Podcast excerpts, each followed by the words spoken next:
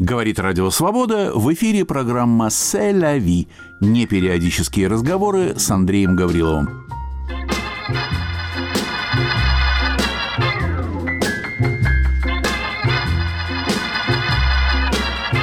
Здравствуйте, Андрей. Добрый день, Иван. Сегодня мы собрались, чтобы поговорить о Сергее Курехине, об этом феномене, об этом гениальном музыканте и об этом полузагадочном человеке. Андрей, вы ведь были с ним неплохо знакомы, правда? Мы были знакомы неплохо в том плане, что очень хорошо друг к другу относились. Когда он приезжал в Москву, он, не могу сказать, что всегда, но тем не менее часто заходил, заезжал, забегал ко мне. Я, когда был в Ленинграде, у него ни разу не был, но я так понимаю теперь, что это был период его переездов, поисков квартир и так далее, что, в общем, неудивительно. Но мы встречались не так часто, наверное, как хотелось бы, но встречались и, по-моему, очень неплохо друг к другу относились. Насколько я понимаю, у вас ведь были отношения не просто там приятельские, не просто отношения людей, близких друг к другу по возрасту, но и профессиональные. Вы издатель, он автор. Вы знаете, получилось по-дурацки. Когда мы с Сергеем виделись самый последний раз, он как раз приехал ко мне, где пытался на нашем раздолбанном пианино, которое не издавало, по-моему, никаких звуков, кроме неправильных, что-то поиграть моим детям. Это было забавно, потому что это как раз была та импровизация, над которой он был невластен, потому что какую бы ноту он ни пытался взять, пианино отвечало совершенно другим звуком. Так вот, он ко мне заехал потому, что мы с ним пытались продумать серию или идею, или, прости господи, идеологию его изданий. Я не знал, что он болен, я не знаю, знал ли он, но больше мы с ним не виделись, и разговор этот продолжен не был. Он продолжился уже только после его кончины, когда с его вдовой Анастасией вот мы встретились и решили попытаться каким-то образом издать те записи, которые после него остались. Но самое удивительное, я вдруг сейчас вспомнил, что мы-то с ним и познакомились тоже примерно в таких же обстоятельствах. Когда я первый раз услышал музыку Сергея Курехина и услышал самого Сергея Курехина живьем, если я не ошибаюсь, это было в легендарном московском дворце культуры, доме культуры, дворце культуры, ДК, Москворечье. Москворечье, которое дало нам концерты всех ведущих, наверное, джазменов Москвы, Ленинграда, наверное, вообще Советского Союза в то время, от трио Ганелина вплоть до Диксилендов. Трагедия в том, что практически не осталось записей этого ДК. Ну так вот, я был в этом ДК как раз на концерте Курехина и был настолько потрясен тем, что я услышал. Судя по реакции его сольных записей или записей малого состава, я до этого никогда не слышал, что я подошел к нему после концерта, представился, мы с ним познакомились, а я в то время имел, пусть очень отдаленное, но чуть-чуть какое-то отношение к фирме «Мелодия». И я сказал ему: Сергей, давайте попробуем что-нибудь ваше издать, тем более, что музыка у него была инструментальная, значит, не должно было быть проблем с худсоветом и цензурой относительно текстов. Инструментальную музыку всегда легче было протолкнуть через «Мелодию». Но что-то не сложилось, но вот наше знакомство как раз и состоялось тоже на базе изданий. Ну, вот так получилось, что после этого мы подружились. После этого, как я уже сказал, мы даже успели обсудить идею издания. Сергею очень хотелось издать аудионоситель, который каждый раз играл бы разную музыку при запуске. Как он сказал, вот такие есть японские коробочки. Как бы ты их в руки не брал, что бы ты ни делал, они все равно каждый раз играют разную музыку. В то время это было невозможно в принципе. Сейчас это невозможно, чтобы это каждый раз была разная музыка. Но возможно, чтобы это была музыка разная, ну, не знаю, первую 1000 раз или там 2000 раз. В общем, можно придумать такой способ. В общем, мы ни о чем договориться не могли. А потом уже, как я уже сказал, с Анастасией мы вот начали издавать диски Курехина на основе тех записей, которые остались после его кончины. По-моему, Андрей, драматургия требует, чтобы сейчас мы послушали что-нибудь курехинское, что-нибудь вечное. Вы знаете, я предлагаю в таком случае послушать одну из самых знаменитых его мелодий и одну из моих самых любимых мелодий. Заодно так получилось. Это ария «Зима» из «Воробьиной оратории» Сергея Курехина.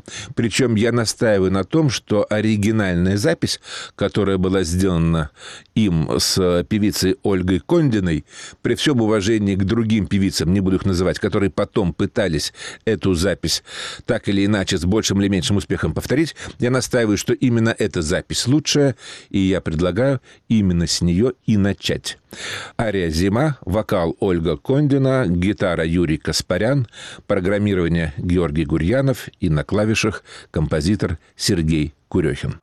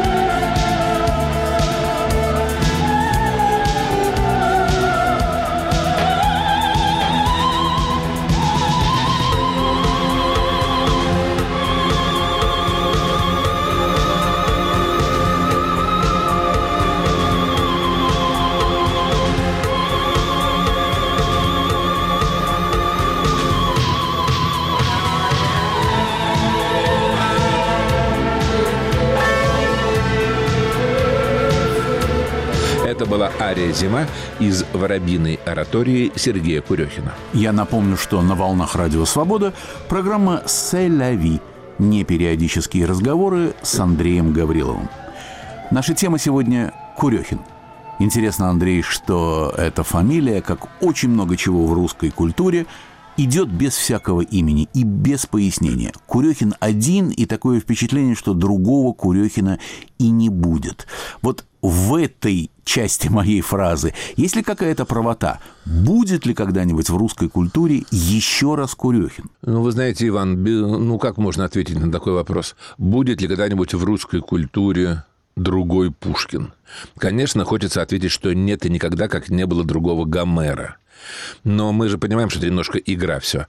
Замечательные музыканты, к счастью, продолжают появляться, несмотря на все эти кризисы музыки, кризисы культуры, кризисы записывания музыки, все то, о чем сейчас так много говорят. Я думаю, что музыканты будут появляться, каждый будет идти своим путем. Можно ли их сравнивать, нужно ли одному давать имя другого, не знаю. Я бы хотел сказать немножечко с другой стороны, поговорить о том, возможен ли другой Курехин. Я вот подумал, когда готовился к нашей программе, что, наверное, все знают великую фразу, по крайней мере, знаменитую фразу Дюка Эллингтона «Мой инструмент – оркестр». При том, что Дюк Эллингтон, и слава богу, есть пластинки, подтверждающие это, был замечательным пианистом. Он писался соло, он записывался в малых составах, квартетах. Мы слышим, что он был прекрасным пианистом. Но ему этого было мало. Его инструмент – оркестр. Я думаю, многие читали о том, что Скрябин, когда писал ноты некоторых своих сочинений, использовал не 5 линеек нотного стана, а 6. И шестая линейка была для световой партитуры, потому что обычной музыки, обычных 5 линий, ему было мало. Ему нужно было нечто большее. Когда я думаю о записях Курехина, и не только о записях, вообще о его музыке, когда я вспоминаю, что он играл и записывался и соло, и в дуэтах, например, с Сергеем Летовым, и в трио, например, трио Вапирова, и квартеты, например, квартет Чекасина, и так можно продолжать до бесконечности, я думаю о том, что любой этой формы Курехину было мало.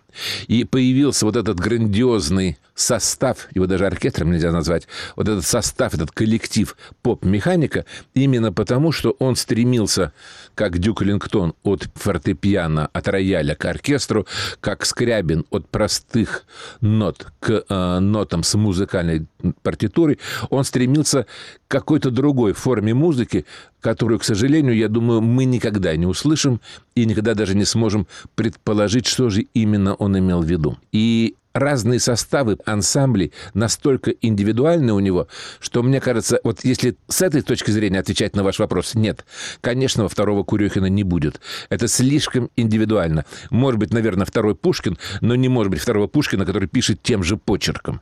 Так и здесь. Наверное, может быть музыкант, которого когда-нибудь назовут вторым Курехиным, но это точно будет что-нибудь другое. Что-нибудь, что рассматривает музыку под другим взглядом, с другой стороны. И вот поп-механика, начиная от первых форм, малая поп-механика, где было 3-4 человека, до последних грандиозных форм, где были сотни людей на сцене, не только людей, но еще и животных, это свидетельство того, что намечалось что-то феерическое, что-то громадное. Оно могло, конечно, не получиться, оно могло окончиться неудачей, но это было что-то, что задумал композитор Курехин. Увы, нам этого услышать не дано. Вы, Андрей, сказали очень важную вещь, произнесли важную мысль о том, что, так сказать, второй Пушкин возможен, но невозможно такого почерка. Мне очень понравилось это. Я полагаю, вы это сейчас придумали? Это афоризм. Ну да. Честно говоря, да, это вырвалось само. Отлично. Мне он очень нравится. И в этой связи как раз я хочу подхватить и немножко подправить свой предыдущий вопрос. Конечно, я понимаю, что второй Курехин в таком же виде невозможен, но Курехин оставил такое эвристическое музыкальное культурное наследие, эвристическое, то есть рождающее мысль следующего приходящего на эту, так сказать, на эту делянку, на эту площадку, на эту борозду, что Курехин продолжается в творчестве других музыкальных людей, продолжается, отражается, видоизменяется, развивается как-то. Давайте поговорим об этом. Вы ведь знаете людей, которые любят Курехина, которые его ценят, которые его интерпретируют и продвигают куда-то дальше. Непонятно, по кругу, по спирали, вперед, линейно или циркулярно, но что-то делают с курехинским наследием, с курехинскими музыкальными идеями. Кто эти люди и что они такого сочинили, что заслуживало бы внимания наших слушателей? Вы знаете, самое удивительное, что таких людей не очень много. Я не знаю, в чем причина. Может быть, причина в том, что все-таки, как мы с вами сказали, Курехин был слишком индивидуален. Может быть, в чем-то другом. Но, тем не менее, такие люди есть. Совсем недавно, 9 июля, в день 20-летия смерти Сергея Курехина, в Москве состоялся концерт. К сожалению, пока что принято решение, что это будет последний концерт, подобный концерт. Это вызвано какими-то конфликтами с правонаследниками. Не будем в это сейчас погружаться. Концерт, когда Алексей Айги, московский композитор и скрипач, никогда не бывавший на концертах Курехина при жизни, взял на себя совершенно фантастическую задачу записать нотами музыку Курехина. Не всю, разумеется, но, по крайней мере, какую-то. Дело в том, что после Курехина не осталось нот. То, что он записывал сам, очевидно, он считал, что в нотах не нуждается. То, что он записывал с какими-то коллективами, малыми коллективами, большими коллективами, то, что он играл с ними даже, не то, что записывал, очевидно, он считал, что он сможет объяснить музыкантам прямо в студии, тем более, что импровизация имела огромное значение и занимала огромное место в его творчестве и в творчестве качестве его ансамблей. Так вот, короче говоря, если после Фрэнка Заппы остались ноты только потому, что один из его музыкантов взял на себя труд при жизни Заппы ходить за ним, ну, грубо говоря, простите за сравнение, как апостол, ходить за ним и записывать его ноты, то такого вот апостола у Курехина не было. И мы имеем большое количество материала, который издан или записан, но еще не издан, но который существует. Его можно послушать, и ни одной ноты, которая могла бы другим музыкантам это дело повторить. Так вот, Алексей Айги взял на себя труд, повторяю, записать нотами часть произведения Курехина. То, что он записал, он исполнил не первый раз, но, к сожалению, как я сказал, уже очевидно последний, 9 июля в Большом зале Московской консерватории со своим ансамблем 433, с оркестром Ad Libitum и с приглашенными солистами, которые практически все, не все, но практически все в свое время играли с Сергеем Курехиным. Это Сергей Летов, это Владимир Волков, это Вячеслав Гайворонский, Александр Александров, кого-то точно забыл, прошу прощения, что не упомянул. Это Алексей Круглов, который не играл с Курехиным, но хорошо знает его музыку. И вот этот коллектив собрался и на сцене консерватории попытался возродить дух Сергея Курехина. Разумеется, повторить поп-механику невозможно, а вот как-то передать дух, настроение музыканты попытались. Неудивительно, кстати, что недавно вышедший альбом на Leo Records с записью прошлогоднего такого концерта так и называется: «Сергей Курехин. Дух продолжает жить». Я предлагаю вот из этого альбома послушать одну из известнейших мелодий Сергея Курехина «Трагедия в стиле рок».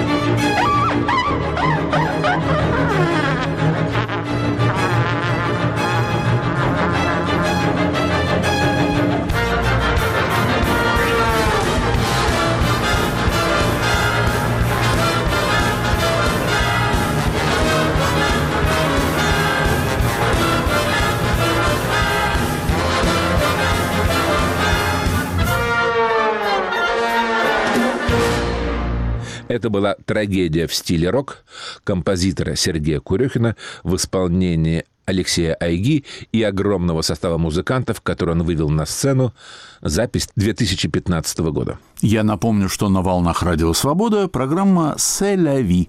непериодические разговоры с Андреем Гавриловым. Курехин. Андрей, вы только что упомянули Leo Records. Вы не могли бы немножко подробнее для наших слушателей, которые могут почему-либо не знать, кто такой Leo и что у него за Records, рассказать об этом человеке, который, насколько я знаю, сыграл большую роль в судьбе распространения творчества Курехина на Западе в свое время?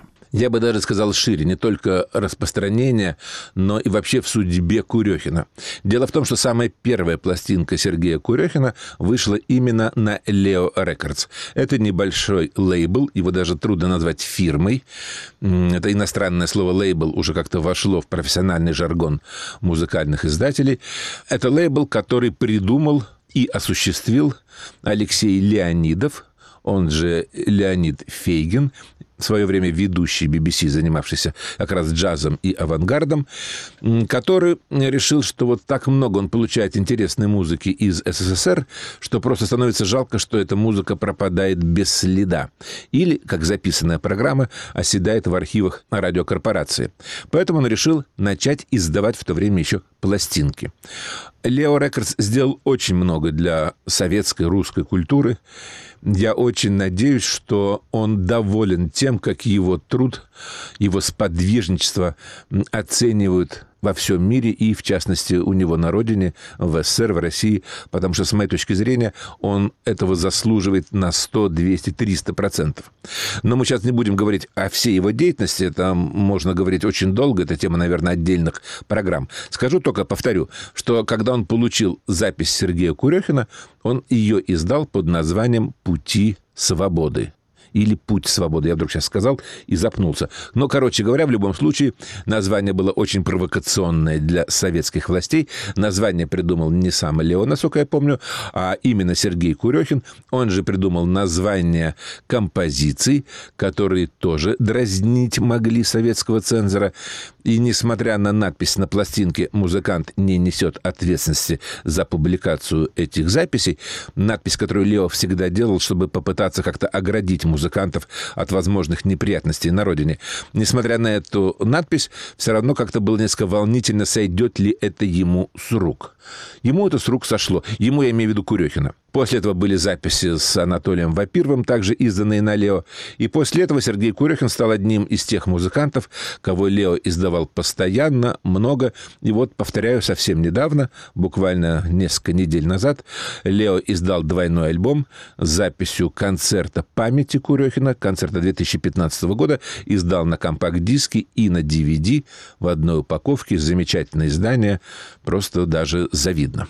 А у нас нет возможности что-нибудь с этого диска послушать? А вы знаете, мы слушаем. Вот трагедия в стиле рок, которую мы только что слушали, она именно с этого диска. Но раз вам так хочется, давайте послушаем еще похожую мелодию, но исполненную совершенно по-другому, тем же составом, Алексеем Айги, его группой, оркестром Ad Libitum и приглашенными солистами. В том же самом 2015 году запись издана Leo Records вот как раз в рамках этого двойного альбома, компакт-диск и DVD, Сергей Курехин, «Дух продолжает жить», а мелодия называется «Трагедия в стиле минимализм».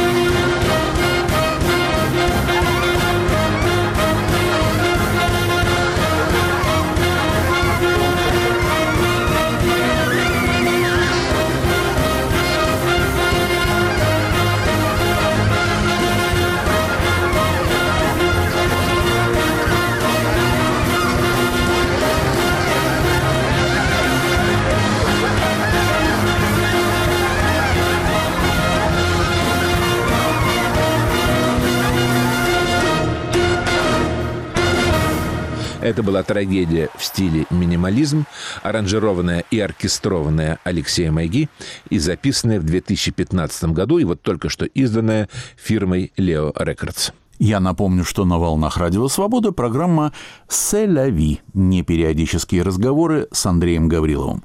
Курехин.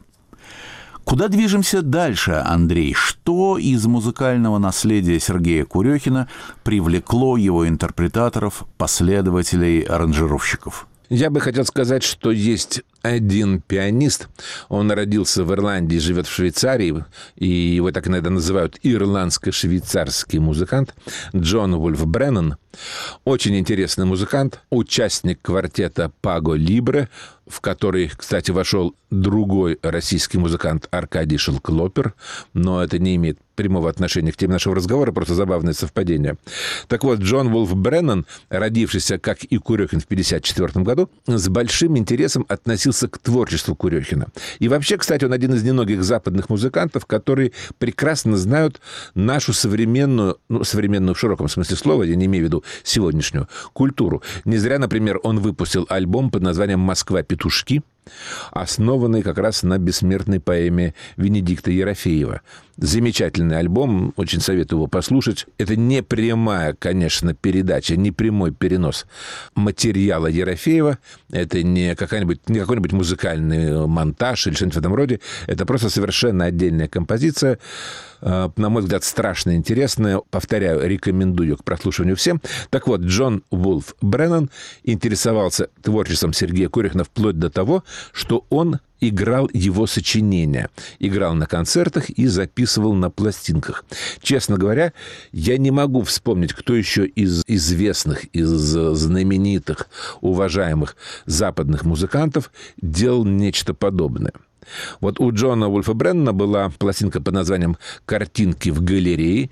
Конечно, тут же намек на картинки с выставки, на которой он записал свои вариации на тему Сергея Курехина, а тема называется «Положение азиатского пролетариата в Америке». У этой композиции Джона Вольфа Бреннана, повторяют его вариации, есть подзаголовок «С-3ПО».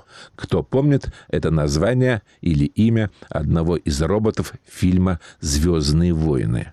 Так вот, С-3ПО, вариацию на тему Курехина, исполняет Джон Вольф Бреннан.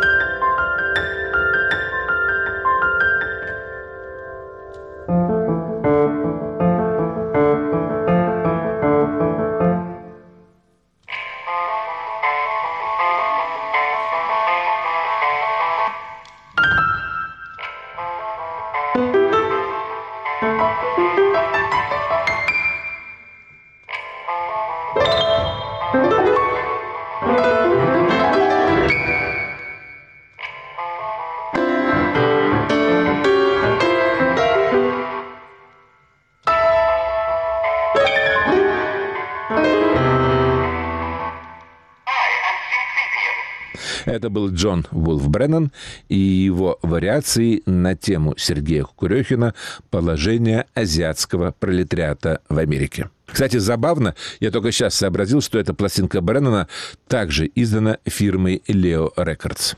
Андрей, а при жизни Сергея были какие-то модификации его сочинений, которые он мог слышать, которые он мог оценить? Вообще, переиначивал ли, была ли какая-то обезьянка истины при жизни Курехина? Играли ли с ним и играл ли он со своим зеркалом, со своим отражением? Он ведь такой игровой человек, homo ludens. Вы знаете, нет, впрямую нет. По крайней мере, я об этом не знаю. Происходил обмен идеями, это да. Например, когда Сергей выступал с людьми... Я никого не хочу ни обидеть, ни оскорбить, но не всегда музыканты или участники поп-механики соответствовали самому Сергею Курехину по уровню музыкального мышления или по уровню музыкального мастерства, что неудивительно, поскольку ему, Сергею, нужно было совершенно другое. Ему не нужен был виртуоз, ему нужен был человек, который мог подхватить его идею.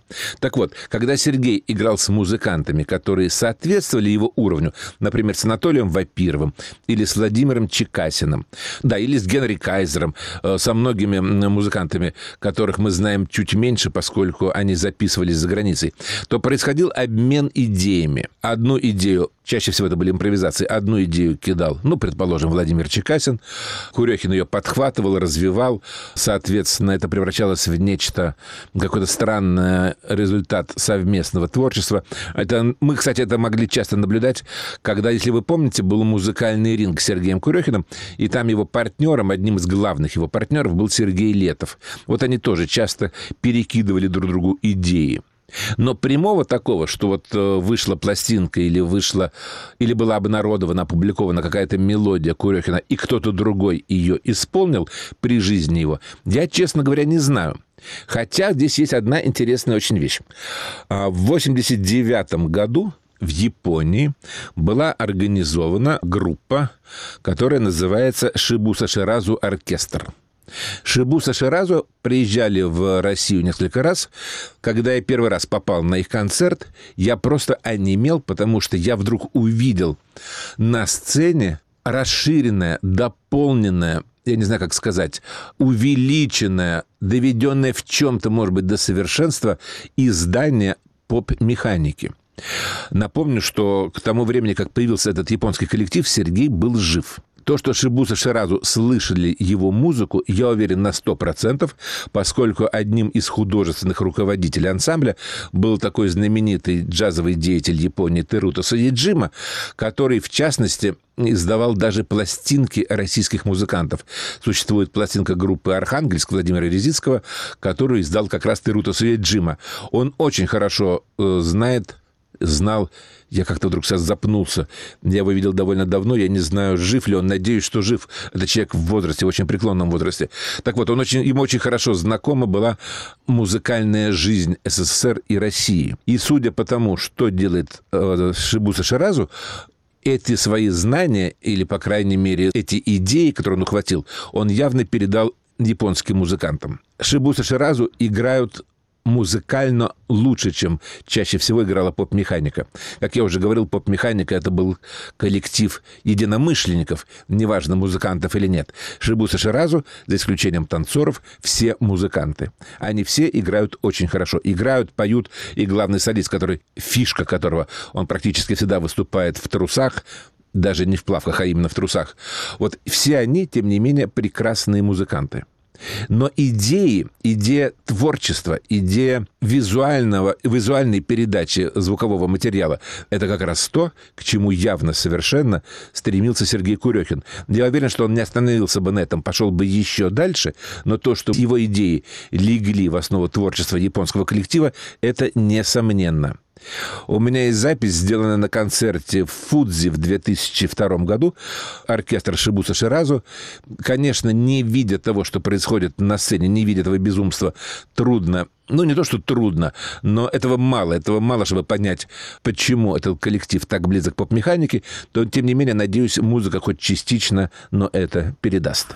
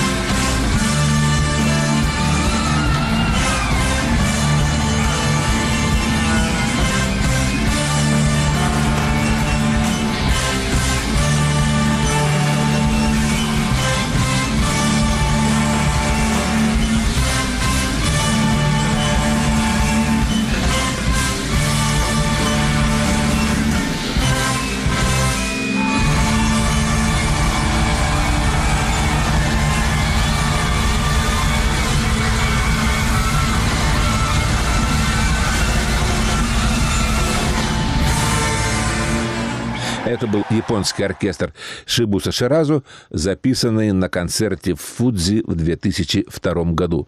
Повторял и повторяю, с моей точки зрения, духовные наследники поп-механики. Я напомню, что на волнах «Радио Свобода» программа «Сэ лави». Непериодические разговоры с Андреем Гавриловым, который совершенно сразил меня невероятно ловкой артикуляцией столь трудных для произнесения японских имен. Андрей, вы упоминали не раз поп-механику. И поп-механику, которая, так сказать, в своем уже последнем для Курехина изводе, варианте достигала нескольких сот человек, исполнителей. Вот интересно, кто-нибудь из них оставил свои воспоминания о Сергее? Я имею в виду интересные воспоминания, так сказать, литературные, творческие. Я знаю, что многие давали интересные интервью. Недавно вышла книга «Сергей Курехин. Безумная механика русского рока». Надеюсь, я не переврал название. Мне его запомнить сложнее, чем название Шибуса Ширазу. Это книга московского журналиста Александра Кушнера, который брал интервью у всех, кто еще жив, у всех, кого можно было найти, поймать, уговорить, записаться для этой книги. И многие воспоминания там приведены. Они довольно интересны. Да, ну и, конечно, у Александра Кана была книга, посвященная Курехину, тоже со многими воспоминаниями участников всех этих действий. Но, по-моему, никто из самих музыкантов мемуаров не оставил. Как-то вот так вот не сложилось. Даже, по-моему, их нет не то что в книжном виде, даже, по-моему, в журнальных публикациях был какой-то минимум. Вот только интервью и разговоры. Все-таки они, наверное, прежде всего музыканты.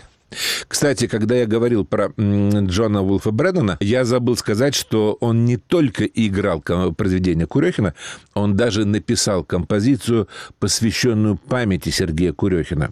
У Курехина было две программы со схожими названиями «Просто опера» и «Опера богатых». И композиция, которую написал Джон Вольф Бреннан, называется «Опера пердю», то есть «Потерянная опера». Это композиция, посвященная памяти Сергея Курехина.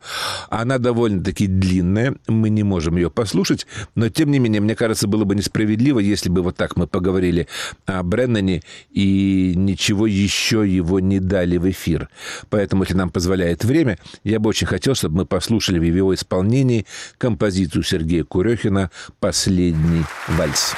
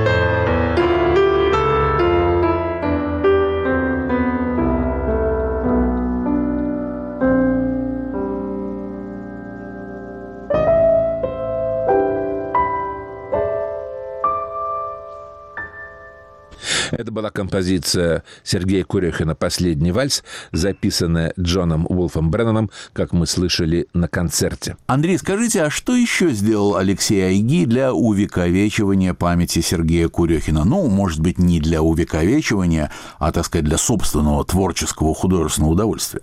Вы знаете, я не представляю себе, насколько тяжело, но я знаю, что это чудовищно тяжело со слуха разбирать ноты, учитывая, что что та музыка Курехина, которую аранжировал и оркестровал Алексей Айги, она зачастую была музыкой к фильмам, и отдельно музыка не сохранилась. Приходилось брать кассеты или DVD, и, несмотря на реплики героев, которые звучат на фоне музыки, как-то разбирать и записывать то, что Курехин придумал. В общем-то, если бы даже Алексей Айги и не играл эту музыку, не исполнял, а просто расшифровал и опубликовал ноты, я вообще считаю, это был бы уже музыкальный подвиг. То, что при этом Алексей смог как продюсер выступить и собрать коллективы, собрать музыкантов, пригласить друзей Курехина, музыкантов, которые с ним играли, обратиться к молодежи, которая никогда не видела Курехина и только в лучшем случае слышала его записи. И вот этот состав, этот оркестр провести по Москве, Петербургу, не буду сейчас точно врать, в каких еще городах они были, но это музыкальное событие не ограничивалось только двумя столицами. В общем, этот подвиг, который, наверное, должен делать нормальный продюсер, а не музыкант, не скрипач, не композитор. То есть музыкант, скрипач, композитор должен заниматься музыкой, по идее. Так полагается во всем мире. А тут вот получилось так, что Алексей Айги взвалил на себя совершенно нечеловеческую ношу и, по-моему, с честью ее пронес до, к сожалению, до конца. Будет жалко, если этот проект так и закончится 9 июля 2016 года. Надеюсь все-таки, что он получит какое-то развитие. Хотя я понимаю, что в моей фразе очень много эгоизма, потому что для того, чтобы он получил развитие, очевидно, Алексей должен и дальше расшифровывать записи Курехина, но не повторять же одно и то же несколько раз. Может быть, немножко с разными музыкантами. То есть я так, например, хочу, чтобы он и дальше работал, не покладая рук, но я понимаю, что у него свои планы, свои идеи, своя музыка, свои музыканты. Может быть, действительно, этот проект дошел до своего логического конца. Не знаю. Но в любом случае, я предлагаю закончить нашу программу сегодня пьесой, которая, если не ошибаюсь, открывает двойной альбом, изданный Leo Records под названием «Сергей Курехин. Дух продолжает жить». Этот альбом, на котором записано выступление Алексея Айги и его музыкантов 2015 года.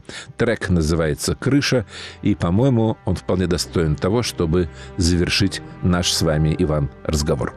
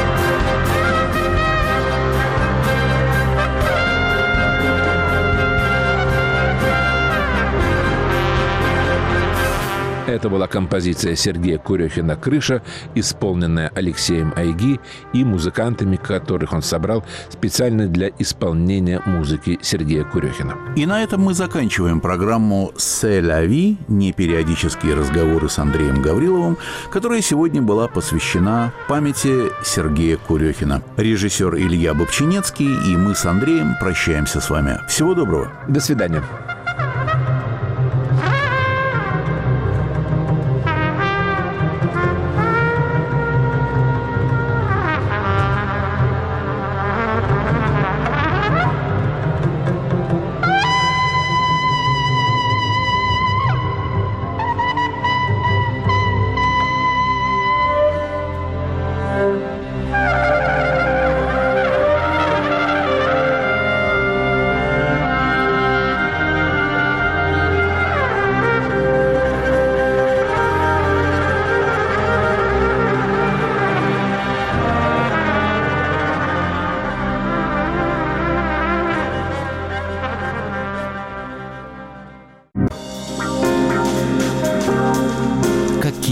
Представляется будущее России?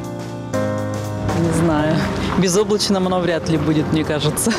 Будущее России, как я представляю, это самая лучшая страна в мире, Россия. У нас все будет очень замечательно, не будет коррупции, образование будет самое лучшее. Я только надеюсь. А что, как будет, не знаю даже. Не вижу будущего у нашей страны. Проблемы были всегда и будут такие же, какие были. Я не настолько считаю себя оптимистом, но все-таки хочется надеяться на лучшее. На данный момент ситуация не настолько оптимистичная и воодушевляет. Да что-то как-то страшновато.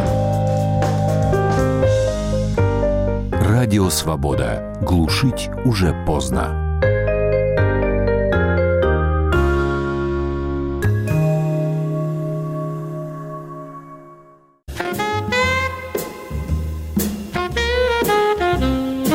История джаза и ее герои на частотах «Свободы», на радиоволнах и на нашем сайте www.svoboda.org. Диксиленд и блюз, свинг и хардбоп, третье течение и авангард, фольклорный джаз и необибоп. В компании вашего ДС «Джаз на свободе» — это время джаза, сразу же после новостей. Радио «Свобода» с конца июня покинула диапазон коротких волн. Круглосуточно наши программы можно будет по-прежнему слушать на спутниках Hotbird и Эйшасат и на сайте www.svoboda.org. С 9 до 10 часов вечера и с полуночи до 6 часов утра передача «Радио «Свобода» транслируется и на средних волнах на частоте 1386 кГц. Слушайте «Радио «Свобода».